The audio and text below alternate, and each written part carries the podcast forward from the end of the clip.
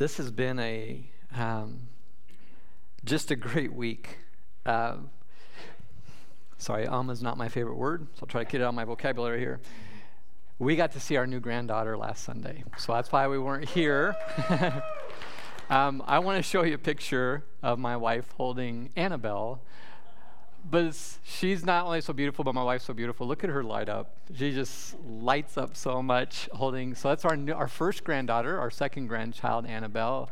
We, we only had a small window. My son's a pastor, so getting our schedules together and going and seeing our new granddaughter was, was kind of a nightmare. The only weekend we had to go was the week you were voting on me. So it was like, our board said, get out of here, go see her. So we ran up there to try and catch. So that's how the week started, which was amazing. Uh, we did sneak away. I got to mention this. We did sneak away to, sh- it's they're really close to Chicago. We went up there because I always wanted to see the, uh, there's a, there's a World War II U-boat that was captured and it's, it's on display at the Natural, uh, the Museum of, of Science and Industry. This thing's a football field long, and I was so nerding out. I got to tour it and spent like four hours going through that. And, and while Carol was lighting up here, I was lighting up next to a U boat.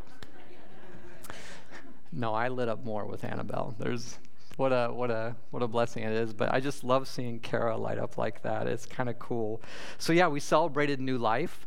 Uh, early this week, and we also celebrated New Life yesterday. Uh, we celebrated the life of Greg McHenry, who has new life in heaven. And his place was packed out, and it was, and, and there was a video we captured from him five years ago where he shared about the vision of our church, and he spoke to all. Greg, who's in heaven, spoke to all 450 people. This place was packed out.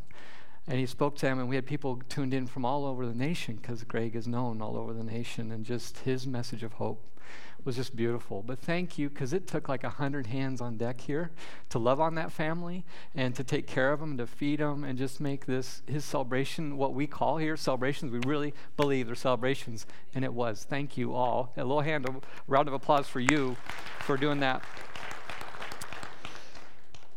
So yeah, it was uh, it was a great week of new life. It was an emotional week. Uh, Greg's a good friend, um, but it was also an affirming week. Uh, thank you for the vote of confidence uh, to be your pastor for the next few years. And um, it's hard to believe it's seven years already we've been here. It just goes so fast. The only difference is I have this gray hair, and um, it's a sign of wisdom. It's not a sign of stress. They tell me. But Kara and I are, are you know, we here at Westview we have such an amazing ministry staff and we have such an amazing community of believers. And Karen and I are so blessed to be here. And so we're really looking forward to the vision of our church over the next few years and continue to do what we do. But thank you for that affirmation. Um, with all this, um, I kind of was looking through all this week and everything, and I thought, man, I feel alive like I've never felt before. I've had some pretty cool jobs over the years that was just things I love to do. And I've never left a job, I don't think, of unhappiness. It's just like the next thing that brought us alive. But I've never felt more alive like I have now, and especially the last three months. You know, it's been a, a challenging two years. and I don't want to keep talking about it, uh, just everything that the world's been through. Um, and the last three months here, we have just had this fresh breath of lives changed and, and all these cool things going on here in the church, and it's just so rejuvenating. And so I just feel like, a, uh, like I'm alive. And the question I have for you is what makes you alive? And it's okay. Those online with us, they're on Facebook Live, tell me what makes you alive. It can be anything. Let me, let me start this. Uh, Rita brought it up. Baseball season started yesterday. Yeah, that brings me alive. I love what brings you alive? Let's hear. Let's hear some of the things that just light you up like you saw Kara, light you up like a Christmas tree when it comes to life. What was that? Your wife. That was first service too. Yeah. God knows who he puts with us, right? And that person, when God takes two and makes them one, it's amazing how our spouses make us alive. It's a good one. Another one? Oh, come on. What's that? Nature. Nature. Like you just look, right? And you know you're alive. You see the majesty. What was that one? Grandkids, thank you. That was in the first service too. Our grandkids, because what? We love to give them caffeine and sugar and leave, right? Annabelle was too young for caffeine, but other ones. Your husband? Yeah. So Annie teaches uh, in school, and she comes alive. Dave does a good job with her. Yeah, he brings her alive. Yeah, I imagine both. That's pretty cool. There was something else back here. Worship. Yeah. Yeah, it's funny. We, we laugh about the differences between the two services. Some, you know, it was, you could tell it was spring, you know, spring forward. First service, it was a little, and the second service, was like, man, is this the same service? Like, everybody's comes alive. They were alive in the first service too, but you are more alive. Any others? Woodworking. The things that God gives us with. What's that? Listen to your wife sing. That's good. Yeah. Well, here's, here's our, our, our first note together. We read the Bible to know we're alive. And this is what we're going to talk about today. We read the Bible to know we're alive. But before we jump into this, I want to welcome everybody. To those of you who are new or hanging out with us this week, we're glad you're here. My name is Brian. I'm our lead pastor, at least for a few more years. that was a funny joke first service. I, I didn't really go didn't really go over well. Okay. When you came into our guests, uh, just to help you feel comfortable here, we hope you feel like you're at home right away. But on the back, uh, Melissa shared this worship guide you got. On the back are these sermon notes. We have an outline of what we're going to talk about here today in God's Bible. And that very first note was there. We read the Bible to know we're alive. If you want to jot that in, but it's a framework you can go back and reflect on during the week. And so I, I want to just take a moment here and I want to recap. We've been in this series, Why We Read the Bible, for about six, seven weeks now. So I want to recap here everything we've talked about just so you can see why it's so important, why we read the Bible. We read the Bible to know God. That's where we start, that's the foundation. We read the Bible to know God. We read the Bible to know our past. That's important and know our future. That's really important. That's where our hope is. We read the Bible to know truth, where the world doesn't know truth and makes the truth up a lot right now because it's hard to find it. We have it. We also read the Bible to know ourselves. Pastor Dylan talked about this. It, it really reveals ourselves. And, and, so we use it. It's a great way to see ourselves. Uh, and Pastor Eric last, last week said we, we read the Bible to know the way. And he talked about Jesus and the way. And, and so, so the direction of the Bible. And then here we are this week to know we're alive, to know we're alive. And he knows the first two words all the way through. I want to talk about it every week when we talk about it. To know, to know, to know. This is not about filling our head up. We don't read the Bible to fill our head up with intellect. We read the Bible to be in relationship with God and with community. That's why we read the Bible. To know is a, is a heart thing, it's not a head thing. It, it works together, but true change comes from here.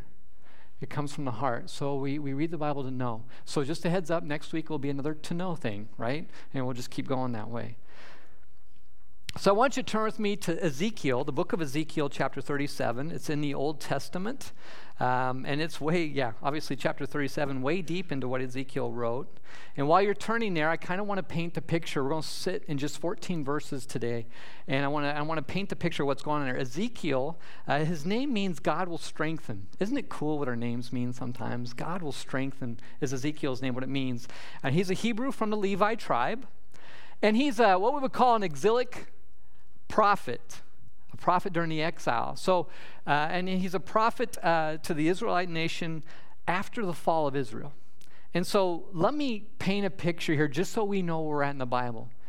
So, God told Abraham, He says, I'm going to raise up a nation to reach all the nations. And God did that. And He rescued the Israelite nation out of Egypt, out of slavery, and He brought them through the desert to the promised land. The promised land's in the middle of everything.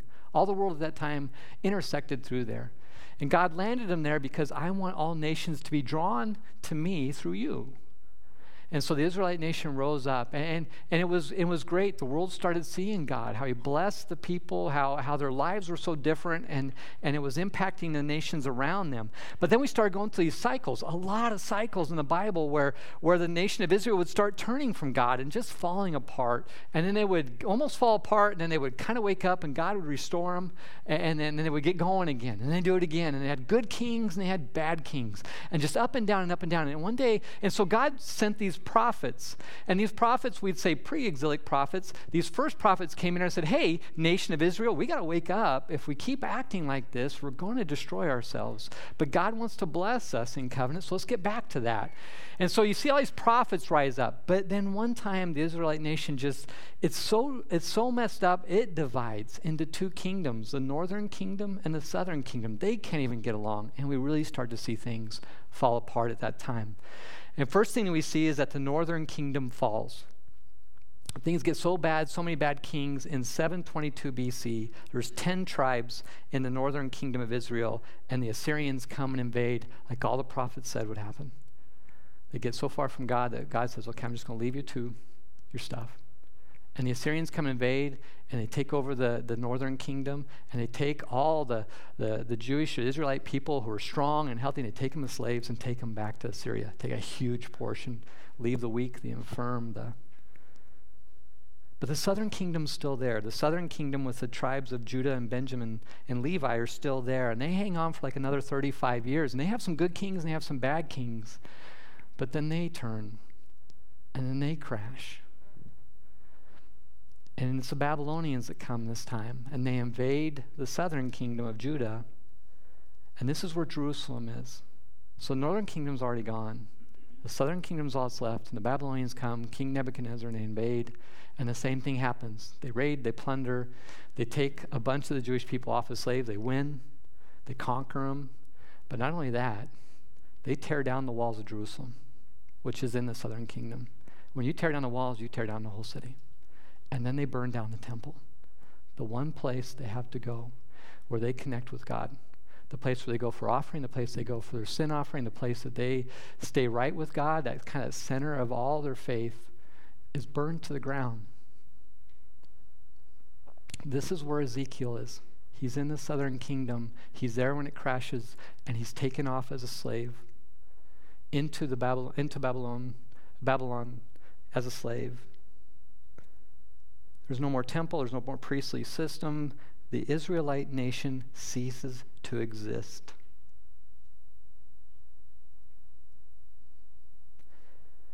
And so we call Ezekiel an exilic prophet. He's one of the very few in the Bible that's actually writing from slavery away from home, with no home.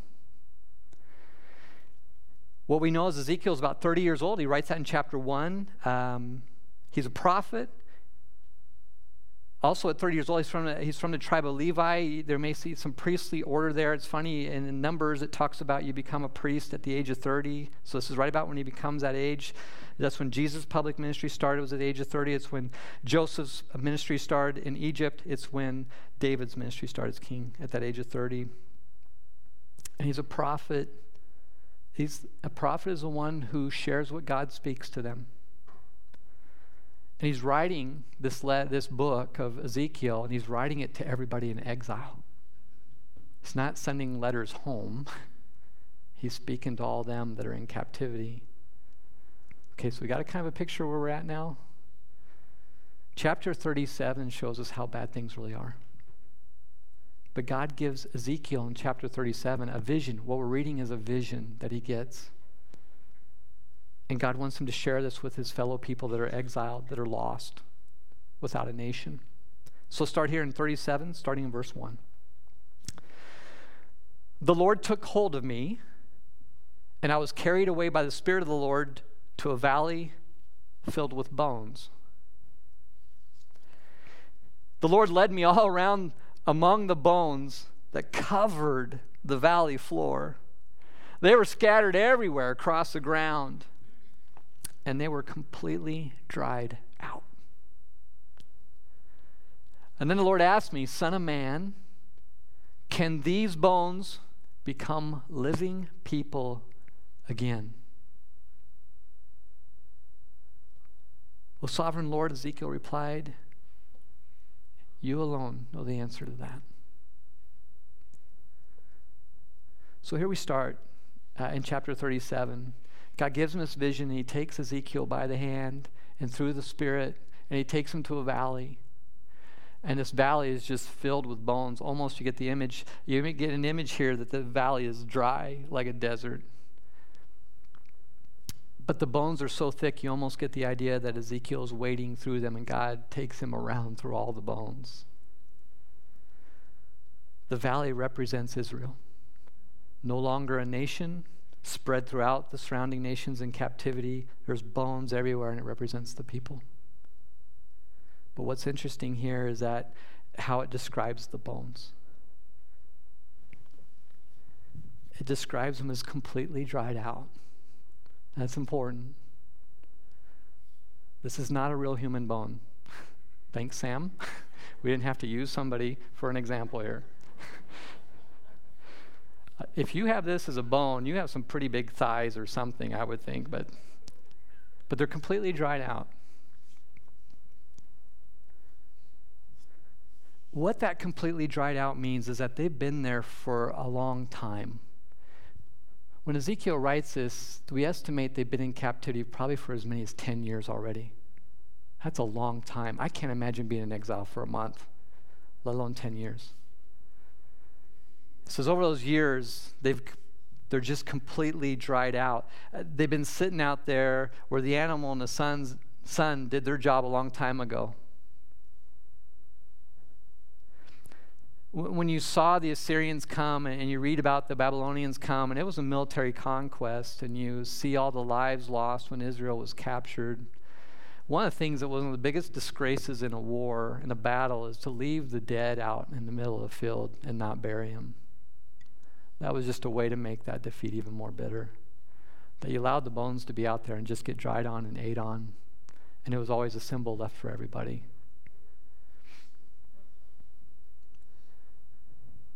But this exile, uh, God's shown him this valley, and it's, it's this exile situation you're in. And exile is not just removal from their homeland, exile is not the bitterness of military defeat.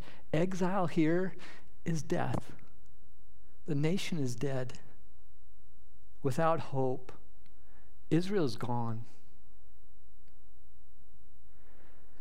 These bones are dry and dead. They're so dry and dead, a dog would not even come and chew on this to find any value.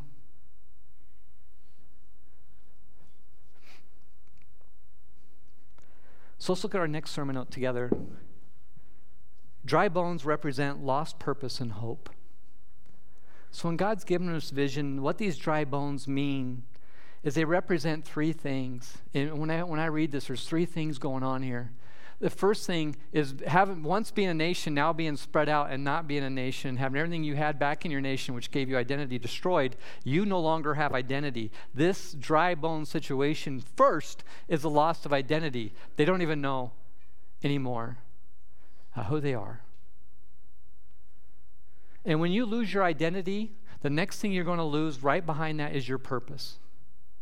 If you don't know your identity, you're going to struggle with your purpose.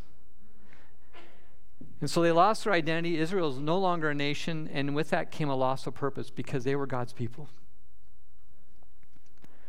And when you lose your identity and you lose your purpose, you lose the very last thing that's the worst thing to lose overall. You lose hope. And that's what a valley of dry bones is it is a place that's a loss of hope. These bones indicate they're beyond the hope of life, beyond the hope of life. God asks Ezekiel that question. He says, Son of man, can these bones become living people again? God asks him that. And Ezekiel's answer is, a, is, is the exact answer you find from somebody who's lost their identity, lost their purpose, and lost their hope. Lord, only you know the answer to that. That's how depressed he is.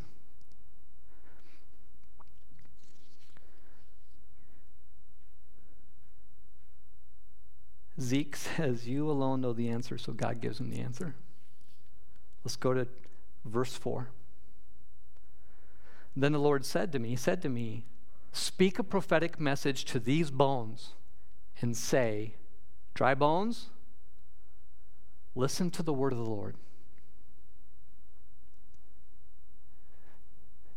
God says, Ezekiel, I want you to talk to all these dry bones. And this is what I want you to say Dry bones, Listen to the word of the Lord. All these dead people in the valley, all these Israelites in captivity, exiled from home, that's who you're writing this to. I want you to give them this message. Give them this message, Zeke, from me. This is a message. Start with the word of the Lord. It starts here. And so let's look at our third sermon note together. Dry bones need the living word. Dry bones need the living word. Two weeks ago, Pastor Dylan shared with you up here about, about we, we read the Bible to know ourselves. And he shared with you Hebrews 4:12, for the word of God is alive and active. It is. Dead bones need the word which is alive and active. Because the word is alive and active, it changes the person who reads it. The cure for dry bones? It starts with the living word of God. Why? Because in the living word of God, in this book, we know our identity, we know our purpose, and we know where our hope is. And so it goes back to our foundation of whose we are, what we've been created for, and what's awaiting us one day with heaven and eternity. So then God describes, let's go back. We're going to be in verse 5. God then describes if you go to the word, if we start back with the word, if people, God's people in exile return to the living word, this is what I'll do. Starting in verse 5. This is what the sovereign Lord says Look, I am going to put breath into you and make you live again. I will put flesh and muscles on you, and I'll cover you with skin. I will put breath into you, and you will come to life. Then you will know, my favorite word in this whole series, then you will know, you will know me. You'll know I'm Lord. So Ezekiel says, I spoke this message just as he told me. And suddenly, as I spoke, there was a rattling noise all across the valley. The bones of each body started coming together. and they attached themselves as complete skeletons. And then, as I watched, muscles and flesh formed over the bones, and then skin formed to cover their bodies. But they still had no breath in them.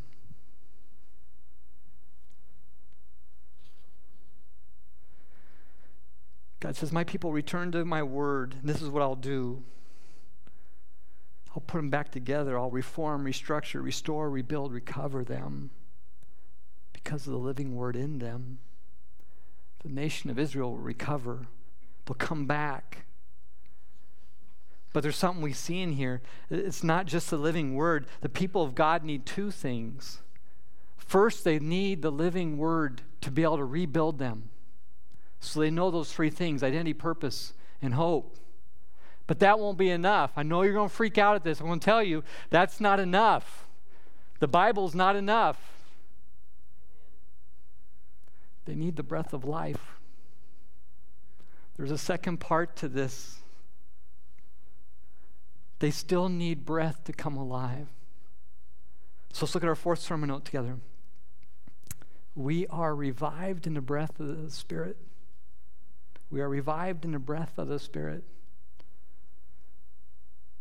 Only the breath of God, the Holy Spirit, can bring forth the miracle of new life to hopeless, dry bones. The Word of God comes alive in us through the Spirit. I can read this all day long. It will not come alive to me unless I'm in concert with the Spirit who illuminates it, who tells me what that identity is, under, helps me understand what my purpose is. He illuminates every word. He's the one that brings breath into my life. He works through this word. I'm not trying to put this word down, it just cannot work without His Spirit.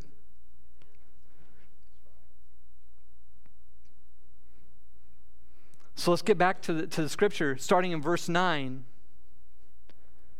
God puts it all together here. It's a little bit long run here, but hang with me. He puts it all together here. Because remember, this is a vision he's given him. And then the Lord said to me, He said, Speak a prophetic message to the winds, Son of Man. Speak a prophetic message and say, This is what the sovereign Lord says Come, O breath from the four winds. Come, O Holy Spirit, from everywhere. Breathe into these dead bodies so that they can live again.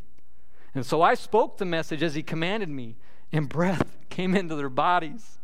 They all came to life and they stood up on their feet, a great army. And they said to me, Son of man, remember this is a vision. These bones represent the people of Israel. They are saying, We have become old, dry bones. All hope is gone. Our nation is finished. Therefore, prophesy to them and say, This is what the sovereign Lord says. O my people, I will open your graves of exile, and I'll cause you to rise again. And then I'll bring you back to the land of Israel. I'll bring you back to identity and purpose. And when this happens, O my people, you will know. There's that word again. You will know. Now I know that I'm Lord. You will know me. I'll put my spirit in you, and you will live again. It's a gift. And you'll, and you'll return home to your own land. And then you will know, again, then you will know that I, the Lord, have spoken, and I've done what I said. Yes, the Lord has spoken.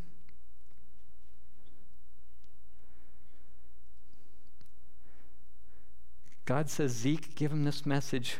Get back to the Word of God, and this is what I'm going to do. All the I will statements in here, there's 10 of them. Let me hit some of them. I'm going to put breath into you. I'm going to put your bones and skin and muscle back together. I'm going to give you life. I'm going to open your graves. I'm going to cause you to rise. I'll bring you back home, and I'll put my spirit in you. I will do a miracle in you that dry bones can't do on their own. And then I'll put my breath in you, the very breath of the Holy Spirit, and you will be fully alive. Why do we read the Bible? To know we're alive.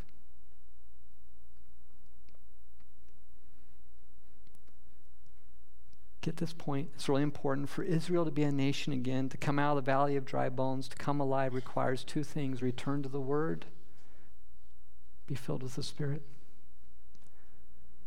who will take that word and do a dramatic work in our lives. The reason why this chapter is so popular, because it's so like zombie graphic cool. And we love to read it, but it's so powerful because of what was going on in the background hopelessness and the miracle of God being restored to hope. That message of Ezekiel is still as important today and this reason why it's our fifth sermon note every church dwells in the valley. We dwell in the valley.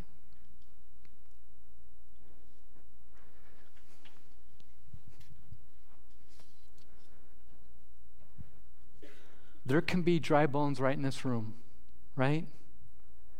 How many of you have gone through a dry season of your life? I've gone through many.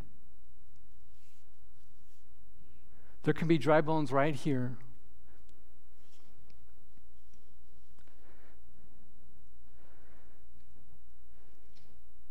There's a story of a young man. Uh, he's here today. we're going to kind of keep his identity stuff, and we're not going into details. He's an amazing young man, and him and I hung out about a week or so ago, and he's been struggling in the valleys, and he comes out of the valleys, and he gets a good fight going, and, and then just, man, ends up going back into the valley in the darkness and struggling through life over and over and over.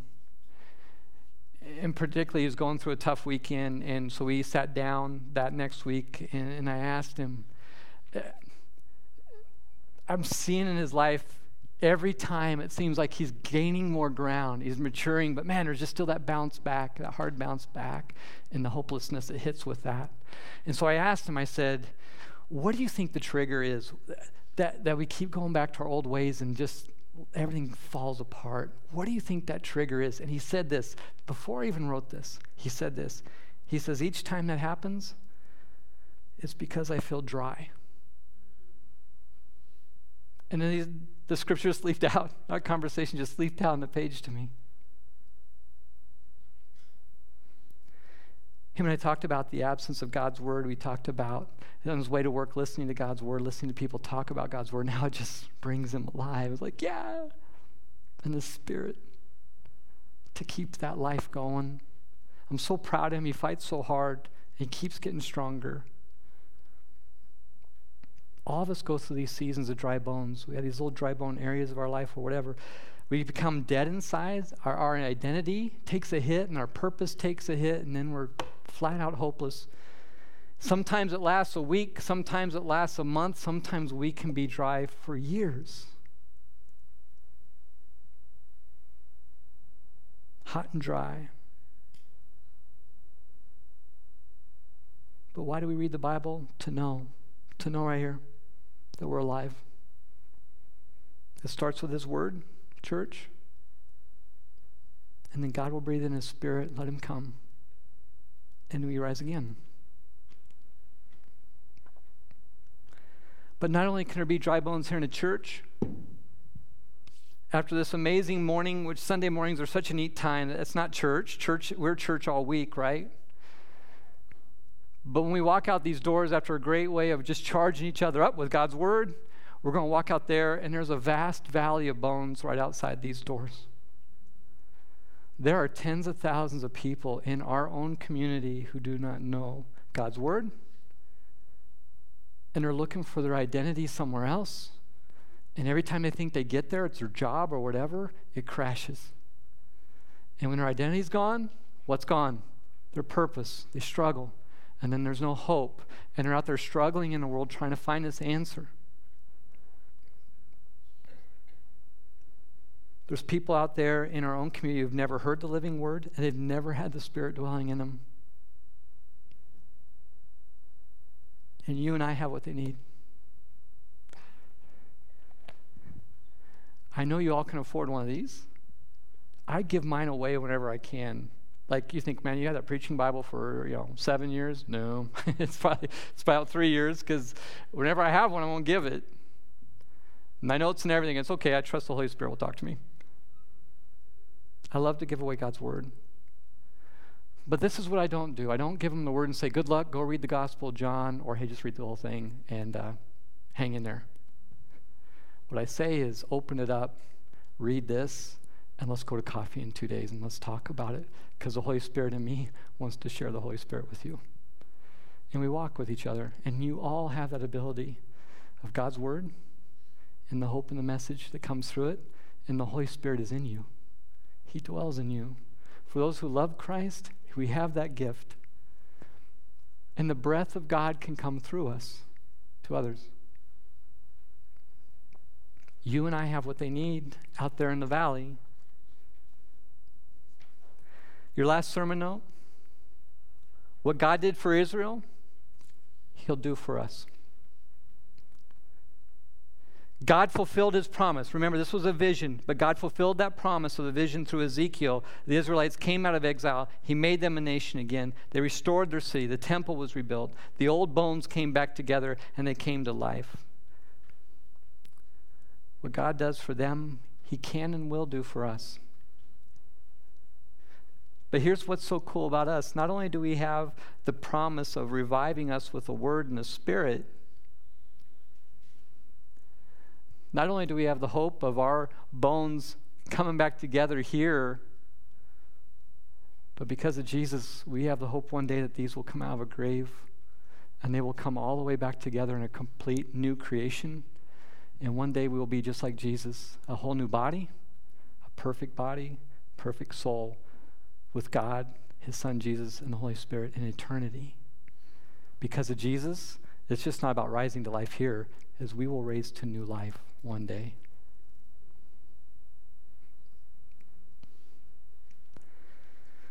So I want to wrap up here, and I want to go back and hit a verse that I kind of zipped by, but I think it's important.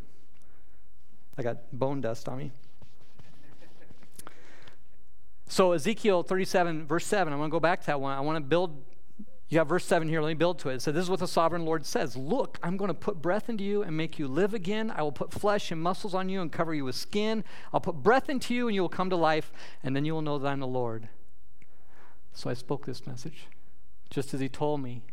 And suddenly, as I spoke that message, there was a rattling noise all across the valley. I love this. Do you know what rattling bones sound like? You do? I bet you do. Do you know what watching life come back together looks like? Have you heard it? It's rattling. Life coming, to be, coming together, rising up in the breath of the Spirit. the young man I talked about, you could hear the bones rattling as he's piecing it back together. Greg McHenry's life here yesterday, we showed a video that rocked the house. He shared this message of hope. And you could hear 450 people here, you could hear some bones rattling, the impact he had as the Holy Spirit's still working through him. Do you know there's a number of women right now who are at Women's Encounter? And if you've ever been to a men's or women's encounter, you hear a lot of bones rattling at that place. And they're going to come back here and celebrate tonight. There's a launch pad here for them. If you haven't gone, gone. It's one of the neatest places to listen to bones rattle. Do you know this week, uh, over the weeks here, we have 30 to 40 life groups. They get together and we sit down in God's Word and you sit in a room and it's so fun. You know what bones rattling sounds like? It's like I've never seen the Word like this. I hear it so many times as we're together and the Holy Spirit's working through us in community and they say, I've never seen this. My bones rattle.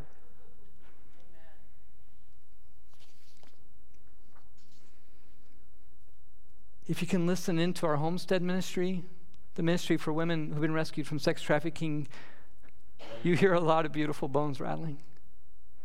If you follow our missionaries' newsletters, the seven that are sent from this church around the world, you'll hear bones rattling in African, the Asian, and South American continents. If you think back to just a few weeks, five souls got up here and jumped into the water. You heard bones rattling in the water as they come together in new life, and there's three more that are waiting right now.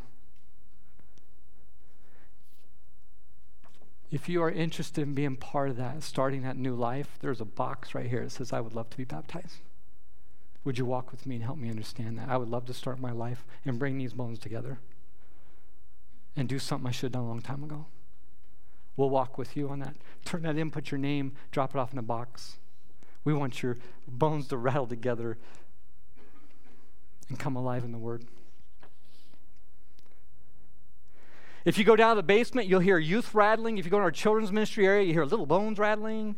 If you if you go home where mom and dads are hanging out in devotions with their kids at night reading the word, their little bones just rattle stories from just this week where people from our church share and churches all over the world but here sharing their faith at school and sharing the good news in the workplace some of you are here because of them. And you know what i heard in each story? Bones rattling.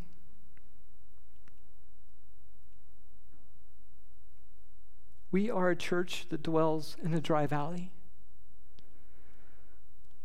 Let's go rattle the valley. We start with a word, and the one who does all the work is the Spirit, and He does it through us. Amen? Amen. I want to talk about a big offering today. It's a time of worship. I love this part because it's instead of you just listening to me, and now you have to listen to me for a few more years. That joke hasn't gone over well yet, has it? Um, this is your time to respond. This is your res- time to respond to what God's speaking to you through His Spirit, and you give back. So let's bow our heads in prayer and let's give Him our best offering today. Heavenly Father, first thank you for Ezekiel. Thank you that in the middle of exile we can have a message like this. In the middle of hopelessness, there is hope. And that miracle comes from you, and it starts with your word. Father, our church, we're hoping over the seven weeks that we're all engaging the word. But we can't stop there, for we need to hear your spirit. And we need your spirit to be a big part of that. Father, I'm praying right now for those here and those online who are just so dry right now to examine their lives and say, Is it because I'm missing His word? I've got so far away from it. I went looking somewhere else for identity. I went looking somewhere else for purpose. And I am like a driest bone ever in the middle of the valley.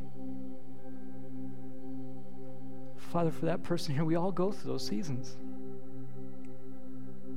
Don't go at it alone. You have a community here that loves to come around and watch God work through His Word and the Holy Spirit in your life. You can reach out on a connect card there and just say, I am so dry and give us a connect point with you. And we're going to walk with you because we all have those seasons. Father, rise up your church in trusting your word and living in the power of the Holy Spirit. Have us really rise up today in a special way. Help us to know that valley out there is going to be dry, but we can make a difference. We all can make a difference in one life. And when 400 of us are making a, a difference in one life through the power of the Spirit through us, it changes the community. Father, rise up your army. Protect us in the valley. But we have the greatest power in us, and that's the power of the Holy Spirit. And it's your Spirit. Father, as we read your word, let it come alive to us through your Spirit. Father, this church is changing a lot of lives through you, and we want to keep doing that. Father, our offering today is also our financial gifts, everything we can to further this mission so that bones rattle in Asia and Africa and, and, and right here, our biggest mission field. Our mission fuels everything that we do. And Father, we give lovingly and joyfully for that reason to fuel the mission. So, Father, I just ask for our best gift, our best joyful gift. If it can't be joyful, then sit down with somebody and work through that. Jesus, we love you. Because of you, the Spirit dwells in us all the time. Holy Spirit, come. Let's go rattle the valley together. We pray this in the mighty name of the Father, His Son, Jesus, who loves us so much, and in the power of the Holy Spirit. And all God's people said, Amen.